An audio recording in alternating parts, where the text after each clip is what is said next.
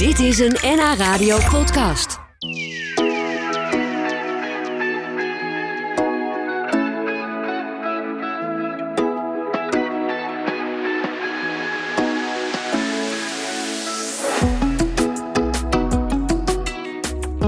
We gaan praten over geur.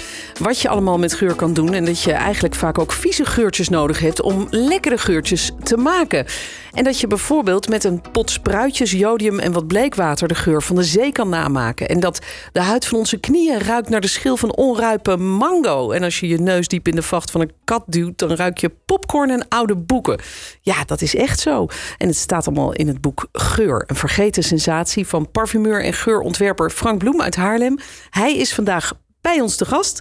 Leuk dat je er bent, Frank. En wat een heerlijk Dankjewel. boek heb je geschreven. Want het gaat over geur, maar het gaat ook over herinneringen. Het gaat over geschiedenis. Je schrijft over een dierentuin midden in Amsterdam. Waarvan ik het bestaan niet wist. Dus niet Artus, maar een andere. Ja, Waar er enorme stank vanaf moet zijn gekomen. Ja, dat was in de, dat is heel lang geleden. In de, in de, ja, echt in de, in de 17e eeuw had je een dierentuin. eh, En daar werden alle, eigenlijk alle wonderlijke dingen die, eh, die van einde en verre eh, met al die sche- VOC-schepen en dergelijke meekwamen, die werden daarin eigenlijk tentoongesteld. En dat was een hele beroemde dierentuin aan de gracht in Amsterdam. En die, ja, daar stonk het Ja. behoorlijk waarschijnlijk. Ja, dat kan bijna niet anders. En, en, en ik begrijp dus dat jij parfumeur bent, bent en geurontwerper. Is dat niet hetzelfde?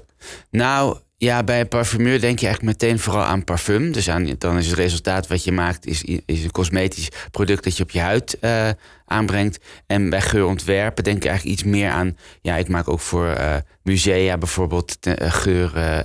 of ik werk veel samen met kunstenaars die geur willen gebruiken in hun werk. Nou ja. Dan heb je iets meer. Dat kan ook, kunnen ook vieze geuren zijn of, of raardere geuren.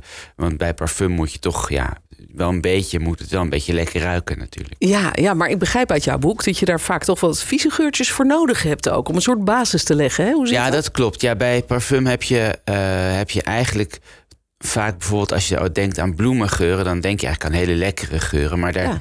Daaronder zit eigenlijk ook een vieze geurstof. Als je bloemen bijvoorbeeld verwelken, dan ruik je altijd een behoorlijk vieze, vieze geuren ervan afkomen. Ja, die geuren- rotting eigenlijk. Ja, een beetje, nou ja, dat is als het echt gaat rotten. Maar als het een beetje verwelkt, gaat het een beetje, die bloemen een beetje muffig ruiken ook. En dat, dat, dat onplezierige zit ook in de geur van de verse bloemen. Alleen als ze oud worden, verdwijnen die frisse geurstoffen.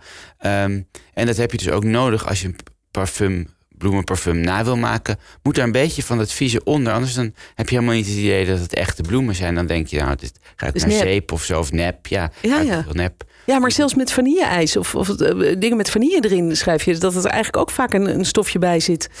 Ja, dat Wat- klopt. wat minder ja, lekker is. Ja, dat was een beetje een soort urban legend. Er is ook een, een eh, televisieprogramma aan gewijd dat er, dat er bever, eh, beversecretie, een anale beverafscheiding van bevers eh, in, dat, in dat vanille supermarktijs zou zitten. Nou was dat, bleek dat niet het geval te zijn. Oh, gelukkig. in supermarktijs moet je eigenlijk eh, ja, moet je alle ingrediënten erop schrijven op de doos. Dus dan Ja. mensen het niet hebben als er iets van een bever in zit.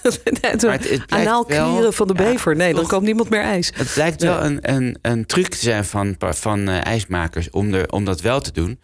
Eh, gewoon de, de ijsmaker uit Italië, zeg maar. Die deden dat bij vanilleijs een beetje om die vanillegeur wat power te geven. Ja, ja, je moet het wat dieper maken, die Ja. geur. Dat is eigenlijk Dus, het, maar eh, ik weet niet of ze dat nog steeds gebruiken. het grote geheim. dat Nee, wel een klassiek Eh, ingrediënt. Laten we ervan uitgaan dat dat niet meer gebruikt wordt, alsjeblieft. En, en ik, ik noemde net even die eh, de, voorbeeld van de, de, de geur van de zee. Dat je die dus kunt maken met spruitjes en jodium en chloor. Hoe werkt dat? Nou, er zitten, er zitten stoffen, bijvoorbeeld in spruitjes zit een stof dat heet dimethylsulfide. en dat ruikt, het ruikt een beetje naar ook hoe surimi sticks ruiken. Die dingen die je bij Ja. de sushi eh, eet. Of dat ruik je wel eens in je koelkast als daar een pak- pakketje surimi sticks die je nooit helemaal opmaakt Ja. nog ligt. Hoe ruik je het? Ik had net weer eentje in mijn koelkast. en ik dacht, oeps.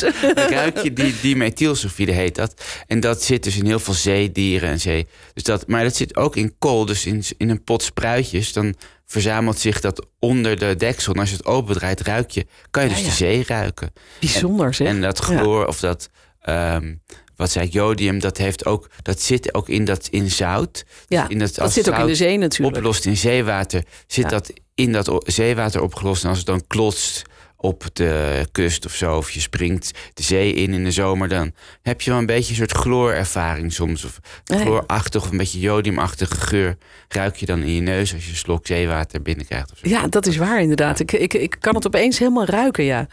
Je bent voor je boek op allerlei plekken geweest. eh, en, en voor jouw werk ook. eh, om, om gekke dingen te ruiken. En een, een hele belangrijke is dat ambergrijs. We zien ook op de voorkant van jouw boek zien we een grote walvis. En eh, dat ambergrijs, ik denk dat mensen wel een beetje kennen wat dat is. Een beetje van dat blubberige spul. Maar, maar wat is het nou eigenlijk echt? Ja, ambergrijs is het wordt wel een beetje vaak ver- verward met wat er in, de, in, de, in het hoofd, in de neus eigenlijk van die walvis, van die potvissen zit. Dat is een beetje dat blubberige vet waar vroeger kaarsen van werden gemaakt. Ja. Maar het ambergrijs, dat is eigenlijk een heel zeldzaam iets. Eén op de honderd mannetjes produceert het. In de darmen van die potvis wordt dat, ontstaat dat. En eh, dat poepen ze dan uit. En dat kan je vinden soms in het zuidelijk deel van de, van de wereld op het strand. Wij vinden dat eigenlijk hier nooit op het strand, omdat het ja, toevallig niet echt in Nederland aanspoelt. Wat er wel eens aanspoelt is een hele walvis. Die- Ja, zoals die Johanna, daar schrijf je over. Die eh, toen bij Texel was die eh, bij. Texel op, Ja. op de razende bol lag, die, die, daar, dat was een andere walvis. Dat was geen potvis, het is bij potvissen. Maar in diezelfde tijd spoelde er ook een dode potvis aan. De, de was, toen heel druk, waren ze bezig met Johanna. En Ecomare kreeg die potvis om te, ja, hoe noem je het, uit ja, elkaar te onderzoeken prepareren. en Ja, te prepareren. Ja. En ehm, toen ze dat, die opensneden, toen vonden ze daarin hele grote brokken ambergrijs. Wauw, en En- dat is heel veel geld waard, hè? Dat is enorm veel geld waard. Ja, ze hebben dat toen mogen verkopen. Want dat moet je ook nog allemaal met de regering regelen. Dat je dat dan verkoopt en dat dat dan voor educatiedoeleinden gebruikt ge- kan worden. De opbrengst daarvan. En daar hebben ze toen een hele nieuwe vleugel voor bekostigd. Dus dat, je kan er zo, eh, ja, je kan uitrekenen dat het behoorlijk wat geld heeft opgebracht. Jeetje zeg, nou, dat- dat, dat zaakje dat stonk dus, maar dat leverde ook heel veel geld op. Ja. Goed, we, we praten zo nog even verder over jouw interessante boek. Over geuren, over stanken, over vieze luchtjes die je nodig hebt om lekkere luchtjes te maken. En over geschiedenis. Het is een, eh, een heerlijk boek om eens even door te bladeren op een regenachtige zondagmiddag. En daarin staat bijvoorbeeld te lezen dat poezen naar popcorn en oude boeken ruiken. En dat oma's belangrijk zijn voor wat je later ruikt. En daar wil ik het even met jou over hebben, Frank. Want dat vind ik een interessant gegeven. Als ik aan mijn oma denk, mijn ene oma dan, uit Haarlem. Ja. eh, dan ruik ik haar handtas. Want zij had altijd zo'n handtas eh, ja, waar dan een oude lippenstift in zat. En een oud doekje met een beetje eau de cologne of zo. En die tas hadden zo'n specifieke geur, die kan ik nog bijna terughalen. Hoe komt dat toch? Ja, ik denk dat het komt omdat je op een bepaald moment in je leven, als je opgroeit of als je kind bent, ineens heel erg bewust wordt van allerlei geuren. Voor, als je jonger bent, dan, dan, dan ben je helemaal niet bewust van de wereld van de geur. En op een bepaald moment ga je dingen ook vinden stinken en, en, en wordt, komt geur heel erg binnen. En ik, maar ik vermoed dat, je dat, dat dat ook het moment is dat je ook nog vaak bij je oma bent. Dus Ja, ik denk ja. zo'n beetje rond je achtste of iets jonger, zesde, zo'n beetje. En dat, ja, dat komt. En wie, ja, wie ruikt er dan? En oma is ook niet bij je thuis. Dus dingen die hier bij je thuis zitten, die ruik je eigenlijk niet omdat je daar helemaal aan gewend bent. Ja, En bij je oma ruikt alles anders dan. Dus dat. ja, en die, ja, en van. oma's die Ja. inderdaad, die parfumeren zich soms nog wel eens wat uitgebreider dan. eh, En waarom dan- is dat dan? Hoe komt Ja, dat? Als dat- je ouder wordt, ruik je misschien zelf minder goed? Dat je zou misschien- goed kunnen. Ja, Dat ja dat, je, dat, je, dat je neus een beetje achteruit gaat. Het is ook zo dat eh, inderdaad, je, vroeger eh, had je andere, anders type parfums. Mijn oma die rook bijvoorbeeld naar Eau de Cologne 4711. Die, Ja, daar krijgen we ook een appje over binnen van een luisteraar. Die heeft ook die associatie met eh 4711. Dat is echt die lucht van vroeger Ja. van oma. ja, je had in Nederland had je ook Boldood. Dat was het Nederlands Eau de Cologne merk. Dat bestaat nu niet meer. Maar dat, dat weten misschien eh, oudere luisteraars nog. Dat, dat, dat je dat ook had. Dat kon je dan in de, in, kon je ook herv- hervullen, die flesjes. Ja, dat schrijft deze luisteraar ook. Inderdaad, dat ging dan bij de drogist. Dan kwam het uit een grote fles, werd het overgetapt in een klein flesje Ja. wat oma dan mee kon Ja, nemen. er stond dan bij de drogist Mooi, een hele grote glazen fles met heel mooi boldood erop. En dan kon met een pompje en dan konden ze zo dat, dat, dat flesje hervullen. Eigenlijk heel goed. Heel, Ja. heel eh, eh, duurzaam eigenlijk. ja, zeker. Ja. Dat, is, dat zou nu inderdaad nog weer een, Ja, het zou wel in, weer ingevoerd kunnen zijn. worden. Ja. En een andere luisteraar die zegt: ja, eh, onze meterkast die ruikt nog net als 16 jaar geleden toen we net hier kwamen wonen. Naar hoe het bij oma in huis rook. Hoe kan dat dat die geur nog steeds zo blijft? Ja, dat weet Ze ik vinden niet het wel fijn trouwens Ja. hoor, Fij. Ja, ik, ja, ik kan me voorstellen dat dat fijn is. Zo'n zo'n zo'n meterkast is misschien ook wel een soort capsule voor, voor geur. Ehm, ik weet niet precies hoe dat dan werkt met, met zo'n meterkast. Maar ja, in de rest van je huis, daar loop je, daar wordt schoongemaakt. Daar, daar gaat het dagelijks leven ge- eh, gebeurt daar. Dus daar hangen misschien andere geuren. En wat er dan in die meterka- meterkast nog achterblijft, dat is misschien nog wel... Dat ja, doe blijft- je ook niet zo vaak open. Ja, dus dat wordt nooit gelucht. Nee. Nee, en het, en het zijn misschien ook wel geurtjes van vroeger, zoals bijvoorbeeld de boenwas of Ja. hout, me- hè, wat je op hout smeert. Ja, er staan misschien nog wat spulletjes inderdaad die je niet zo, ook niet zo vaak gebruikt. Inderdaad, als boen, boenwas of dat soort dingen. Ja, ja, dus, ja. speciaal. Geur is goed om herinneringen boven te halen. Je kan er een heel fijn gevoel bij krijgen. Het kan misschien ook wel andersom werken. Dat je iets ruikt waarvan je denkt: oh nee, dat is die lucht die ik rook toen er ja, iets niet goed akelige ging. herinneringen. Ja, akelige ja. herinneringen. Ja, het grappige met geur is dat dat dus niet per se dat niet eh, een geur of een geur prettig of vies wordt ervaren, hangt ook heel erg samen. Dus een lekkere geur die andere mensen lekker vinden, kan jij heel vies vinden als je een vervelende ervaring daarmee hebt gehad. Ja, Dus dat, dat is heel, dat heeft een soort imprinting, een soort ja, van als je wordt, als je dat associeert daarmee, dan krijg je, dan, dan heb je soms dat, dat iemand iets heel lekker vindt en iemand anders het juist heel vies vindt. En dat heeft dan te maken met die prettige of nare ervaring. En Ja. omdat we vaak he- heel prettige ervaring hebben met, ik noem maar wat, appeltaart of zo, vindt iedereen dat lekker ruiken. zeker. Maar als je nou eh, een, een afschuwelijke jeugd had waarin je altijd met appeltaart bekogeld werd, dan Of eh, gedwongen heel veel gedwongen appeltaart werd moest eten. iedere is- dag weer Ja, appeltaart dan, eten. Dan, is dat, dan is dat, wordt dat heel vies. Ja. Maar het kan dus ook heel eh, rustgevend, geruststellend, troostend zijn, geur, denk ik dan. Als je inderdaad, zoals die appeltaart die je noemt, als je denkt, ik voel me niet zo fijn. Nou, bak een appeltaart en dan, dan ruikt het leven er alweer een stukje beter. Ja, dat, gaat, dat kan. Maar je moet het ook, ook dat moet je niet te veel doen. Want dan kan, het, kan je het ook vrij makkelijk eh, weer verpesten. Zeg Ja, maar die geurherinnering die dan opgeslagen ligt, die, kan je, die wordt soms spontaan op, opgeroepen zonder dat je dat weet. Of je kan het een beetje terughalen als je wel die keer die herinnering hebt gehad. Maar als je dat te vaak doet, dan, dan wordt het op een gegeven moment gewoon de geur van het, van het ding. Ja, Ja. Ja, dat is ook niet goed. En je schrijft ook over de geur van onze huid na een dagje zon.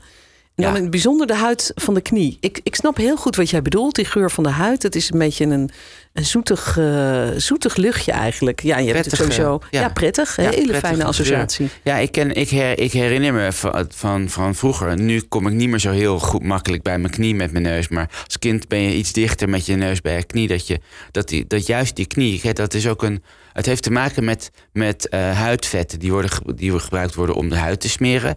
Die bij je knie zitten, die veel, want dat is een bewegend deel. Dus daar wordt extra vet eh, geproduceerd door je huid. Ah, En als daar zon op komt, dan breekt eigenlijk die, die huidvetten, die worden opgeknipt door de zon, zonnestralen in kleinere stukjes. En daardoor vervliegt dat. En dat zijn eigenlijk stoffen die dan ontstaan, die ook gewoon in parfum worden gebruikt. Ah, dus ontstaan geurstoffen die eh, uit dat vet ontstaan door, de, door die in- invloed van die zonnestralen. eh, die, heel, die we heel lekker vinden ruiken Ja, het is wel een, een- na een hele dag zon. ehm, is het natuurlijk ook een veeg teken. Want dat betekent wel dat het huidvet dat je moet beschermen tegen zonnestralen ook langzamerhand eh, verdwijnt. Dus daar moet je wel in gaan smeren. ja. Maar eh, ja, het is, de, die lekkere geur is gewoon onderdeel van dat hele proces. Ja, ik denk dat we over heel veel dingen eens zijn wat lekker is en wat niet lekker is. Eh, je, je, je hebt ge- geschreven over allemaal behoorlijk gore geuren die jij geroken hebt in de loop Ja. der jaren. Ja. Wat was de smerigste eigenlijk? Ja, er zijn. Nou, het gekke is met vieze geurstoffen en vieze geuren dat ik ze eigenlijk niet zo vies vind wanneer ze uit een flesje komen. Dan zijn ze ook vaak geïsoleerd. Oh ja. Boterzuur bijvoorbeeld, dat is de geur die verantwoordelijk is voor ranzige boter. Nou, dat is echt wel een vieze geur. Die wordt ook door gemaakt doordat vet wordt omgezet door bacteriën in onprettige dingen. Zuur, eh, stinkvoeten hebben ook veel boterzuur. Maar ook parmezaanse kaas, dus dat vinden we dan Dat weer vinden heerlijk we dan weer lekker, ja. ja. Ja, dus het dat is, niet. Het, het is ligt toch vaak niet aan de stof of we het lekker of vies vinden. Het ligt vaak meer of we waar het vanaf komt. Of we dat vies of lekker vinden. Nou, en in dat kader nog één leuke laatste luisteraarsvraag. Hoe komt het toch dat ik mijn eigen windjes niet vind stinken, maar die van anderen wel? Dat is een goeie, hè? Dat komt omdat, je, omdat je, je, je, je kan je hersenen niet foppen. Je hersenen weten gewoon, dit is van mij, dit heb ik gedaan. Ik mag er trots op zijn. Ik mag er trots op zijn. En dus vind je dat automatisch minder vies. Want chemisch gezien is het hetzelfde. Ja, zo is het. Dank dat je er was, Frank. Leuk. Graag gedaan. Dit was een NH Radio podcast. Voor meer, ga naar nhradio.nl. Radio.